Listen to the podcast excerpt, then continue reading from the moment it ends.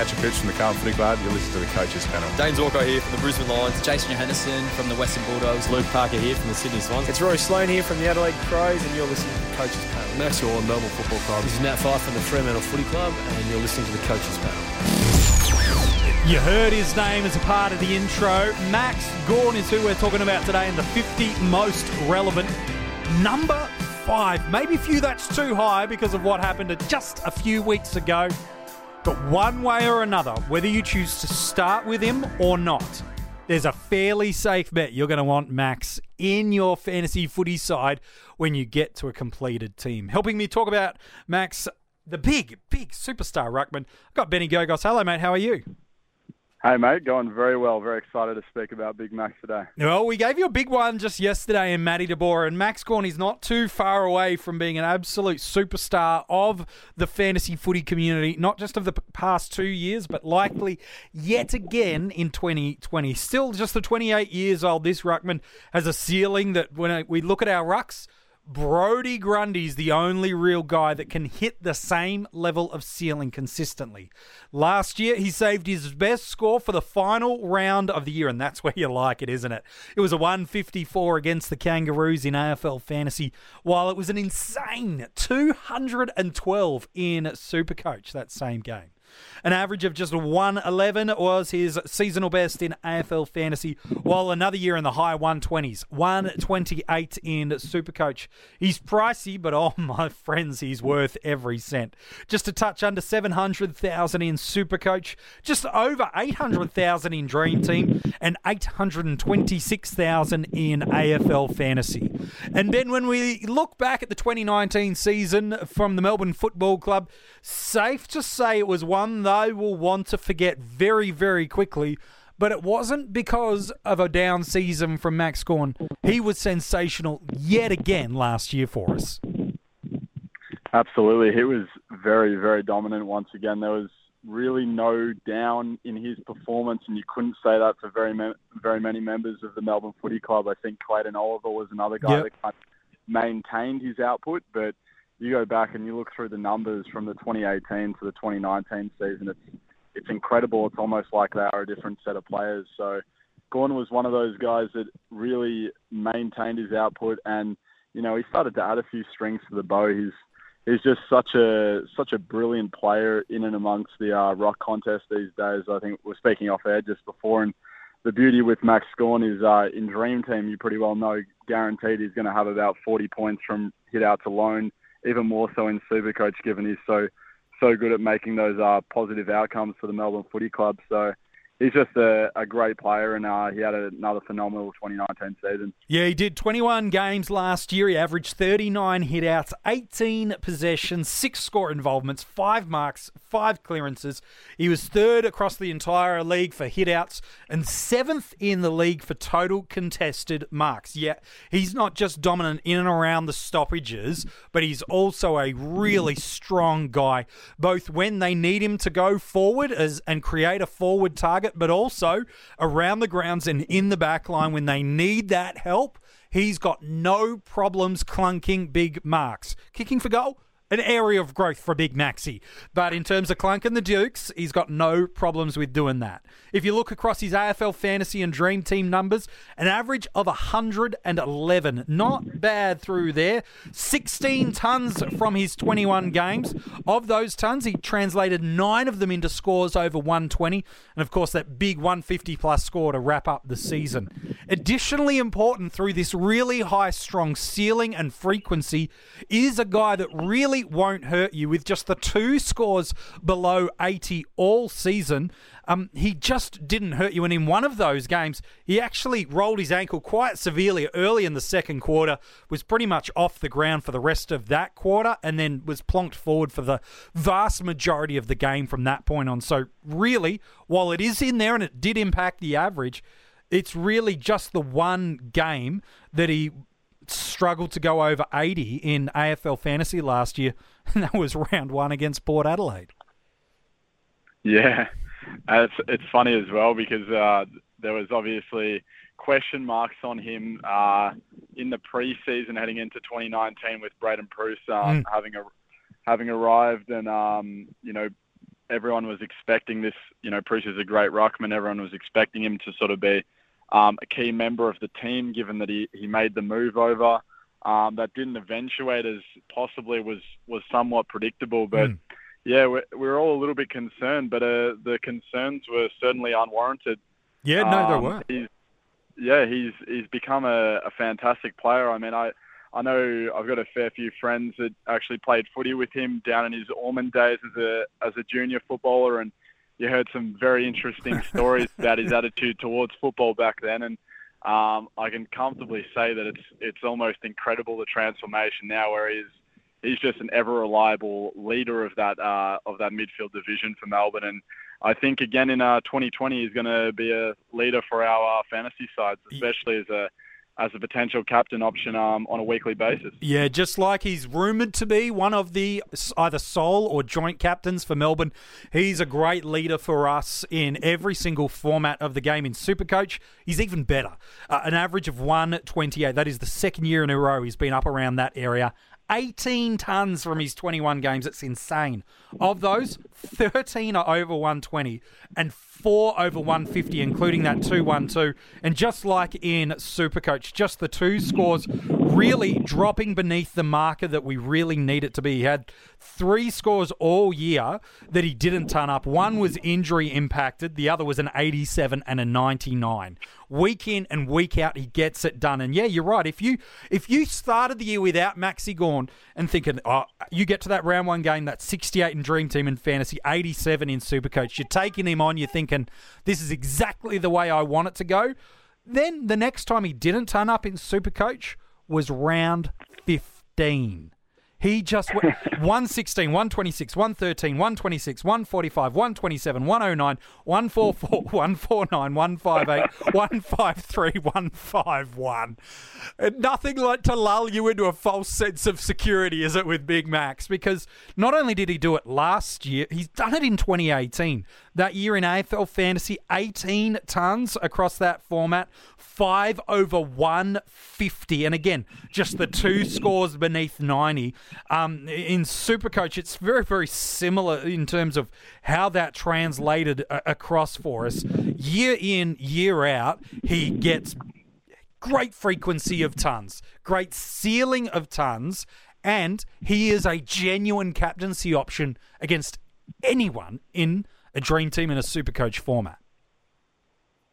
Absolutely, mate. Commendable effort getting through all those uh, high numbers there. That was uh, quite impressive. But um, he he's been absolutely fantastic. I mean, you know, I could wax lyrical about him for days. I think we all know as a fantasy community just how good he is Yeah. these days. He's uh, he's been very, you know, quite durable over the past uh, 48, uh, 24 months. Um, He had one season where he was where he was injured, but prior to that, you know, he'd been dominant as well. So he's really been quite a dominant ruck for the past four years. Um, we we get we know what we're going to get with um, Max Gawn. He's fantastic, and I think there's there's only positives we can say. Um, of course, in the pre-season, he's he's injured his knee, which is where the discussion becomes a little bit more interesting. Yeah, it does. It's safe to say things didn't go his way in the preseason is probably an understatement. Uh, at a preseason training camp, uh, injured his knee. Thank goodness it wasn't as severe as it could have been, knowing he's had two ACL injuries before in his career. But just a strained medial ligament, which is a positive for us in terms of it's far, you know, nowhere near as invasive as it could have been for a knee injury or as long term. Um, and he's no certainty be to be named round one either. At this stage, he's touch and go for the final of the Marsh preseason games, let alone also then as we venture into round one. He's no certainty, but he's running at the moment, not at full pace, but he's certainly running. And at time of recording, the club and he are really adamant that he should be right to go for round one. I, I suppose, Ben, you could look at it in two ways, and, and both are perfectly adequate. One, he's now likely to be much more unique than he was a month ago as a starting squad option. The other, I suppose, is he now could start a little slower and be a nice upgrade target.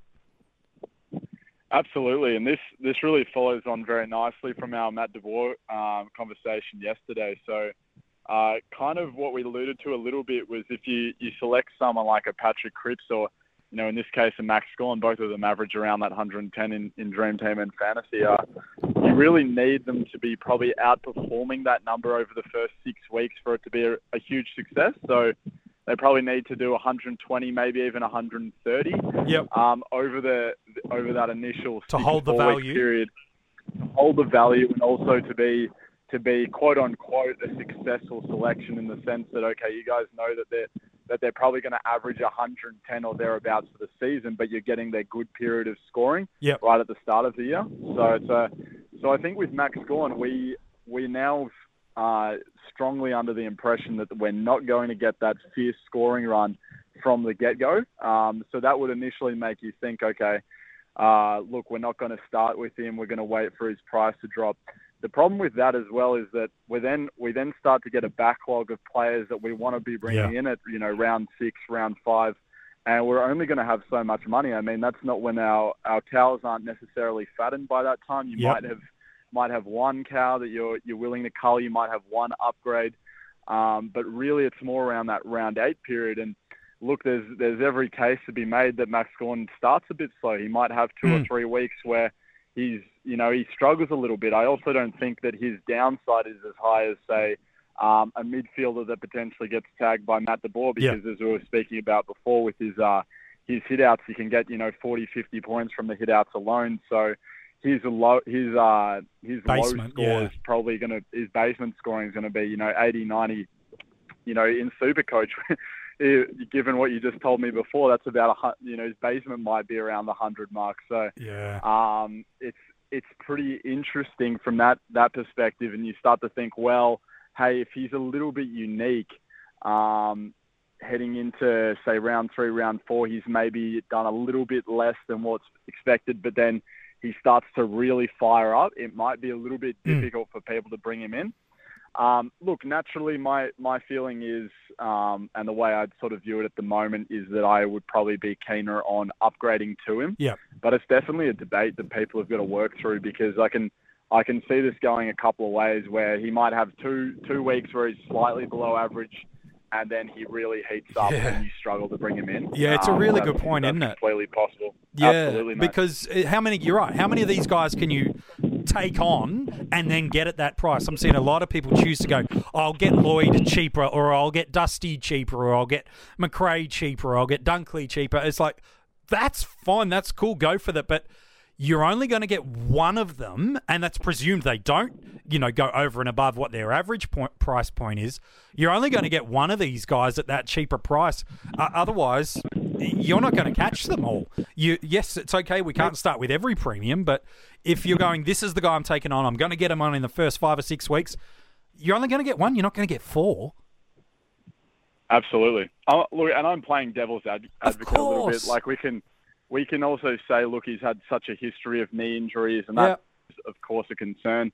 Um, so you, you look at it from both end, both sides of the table. But I just think, uh, you know, if he's heading into the season and he's and he's named round one and he's only owned by, you know, potentially 15 or 20 percent of the competition, I that's to me that's still a tempting prospect. Uh, he's one of the best fantasy players in the game. So, um, and it will be interesting as well to see how the rucks line up. Like, are we are we going to have a super value ruck at any point? Um, are we we sort of thinking that there's little value in the ruck? so Yeah. Potentially, you don't want to get someone that's that's on the cheaper side. Um, so it's a, I mean, like Tim English is a guy that I think possibly has a bit of upgrade Yep. uh, upside to him, but you know he's he's almost priced now at the point where you'd if he was say a, a forward, you would be thinking, well, I probably need to keep him at that price. Yep. Um, so it becomes a it becomes a very interesting debate and a bit of an, an interesting narrative for us to have heading. Yeah, it, certainly does as you head into the year. You know, the in it's the do I start him? Do I cop a, a potential little down, but know that I've got him for the year, and it it kind of counterbalances it out, or do you take you know English as a player you mentioned, or some guys that have featured in the fifty most relevant, like a Sam Jacobs who's at a good price, nice early fixture. He's a candidate. Nic Naitanui, probably more super coach than the other formats, but again, both of those guys have shown they've got a, a nice history of scoring and. Can they be that quick stepping stone over to Max Gawn for you to capitalise on that possible forecasted slow start? Who knows? But it is going to be a fascinating thing to see what people do because he's got back to back seasons of 125 plus averages in Supercoach and 110 plus averages in AFL fantasy. And beyond Brodie Grundy, he's the only other Ruckman I severely trust to get back within those reach of numbers. And let's be honest, if you don't start Max, chances are you're going to try to find a way to get him in at some point during the year. Yeah, it's, it's hard to uh, see a world in which he's not a primary upgrade target. I mean, it, it probably would take something from uh, one of the guys like Rowan Marshall maybe taking another step up. Um, O'Brien, maybe Witts, Goldie, Yeah. like, but even then, Yeah, it's, it's hard to see it. Yeah. Um, I think Marshall, I think Marshall's probably the one who's maybe most capable of it, but it's, it's very, very hard to see. We, you know, I look back at the history of, uh, of us playing the game, and Dean Cox was the last guy um, that was really solidly around those numbers for more Mm. than half a decade. And I, I think at the moment we're going through a period where we're going to have like probably two or three superstar ruckmen, and that's a an exciting prospect, but it's it's quite unusual. So uh, yeah. you know, enjoy enjoy the next three seasons or four seasons of Gawn until it is uh, you know maximal output because he's, he's one of the most uh, exciting players to watch in the game. Yeah, I agree. Look, the the addition of Jackson through the draft, um, you know, is great for the long term prospects of the Melbourne Footy Club. But I don't see this having any immediate or, or drastic impact on, on the scoring of Max. That's for sure. And we've seen what Preuss does to Max Gawn scoring. Let's talk about drafts, though, Ben. Keen to get your take on where he goes. The preseason injury may see him dip a little bit because in Supercoach he was a, a genuine early first round selection, maybe a late first round in fantasy, definitely on the turn in the second. Do you still see him going in, in those sort of positions, or does he does he drop back five or ten selection positions in a draft now because of the injury? No, in the, in the draft for me, he actually doesn't drop down at all. Yeah. Um, because I, I see it as being a very short term um, downside. Now, if you if you're concerned about him as a long term injury concern, given his, he's had knee prospects, then maybe maybe that would factor into the decision making. But if you have those concerns, I suggest he's a non selection for you because you know you're going to be paying a, a first or second rounder for him. So if you hold concerns, possibly look elsewhere. But I don't really hold those concerns. Yeah. He's been super durable for the last uh, 24 months. So, um, and this this looks like a very minor injury. He's already been up and running apparently. So, um, all looks positive. I would be taking him after maybe the the sixth selection in a AFL fantasy Yep. draft, and I'd be taking him very very early in Super Coach. Like he, he's top three type selection for me If- there. yeah, so most drafts, uh, the the common perception amongst the fantasy community is Brodie Grundy goes one. Again, right or wrong, Yep. common perception is Grundy goes one. Say you have uh, pick two in a super coach draft. Is Max Gawn a genuine option, or should you be looking for the Whitfield, Macrae, Dangerfield, Fyfe types? What What are you doing if you've got pick two in a in a super coach draft, mate? To, today, I think I'd go Max Gawn. Yeah. Um, now, Whit, Whitfield's the, the other one that interests me. Um, Dangerfield, Dangerfield's exciting, but I think, you know, he's started to just get a little bit older. He's possibly not going to produce what he had at his best. Okay. I mean, that might be famous last words, Sure. of course, but that, that's just my feeling. Um, but yeah, I think Max Gawn's probably the guy at number two because uh, it's it would come down to him or Whitfield, and you really are scraping the barrel because they're both bloody brilliant selections. but I, I think I would I would land on Max. Uh, I don't know whether that's that's a unique uh, decision or not, and obviously there's still a few days come round one. You might get a little bit excited by Whitfield dominating the uh, the pre-season competition, but Yeah. uh, yeah, that would be my my sort of call. What about you, MJ? I genuinely think it's a really fascinating selection. If I'm in a in a draft this year, I, I either want pick one or pick nine or ten. To be honest, I don't want to be Yep. anywhere in the middle of of that. But in in a super coach pick two. Yeah, I I think Gawn has to be a serious consideration. Last year, you know, in, in terms of how he's average, he was the second highest average player overall last year and fifth for total points, even missing a game. So, look, he's Yep. right. He's got to be right in that consideration as a number two pick because, again, you're going to keep him for the year. So, yeah, I, I think it's a genuinely good call, man. Uh, appreciate your thoughts as we've ta- chatted about Big Max. Thank you, MJ. If you want to go and check out the article on Maximum or any of the other players in the 50 most relevant, it is online now at coachespanel.tv. The links for where you can get early access content and a heap of other things for our Patreon supporters, that is also at coachespanel.tv. There's still a few sneaky spots too in a special draft league we're running. If you want to find all the details, it's all at the website.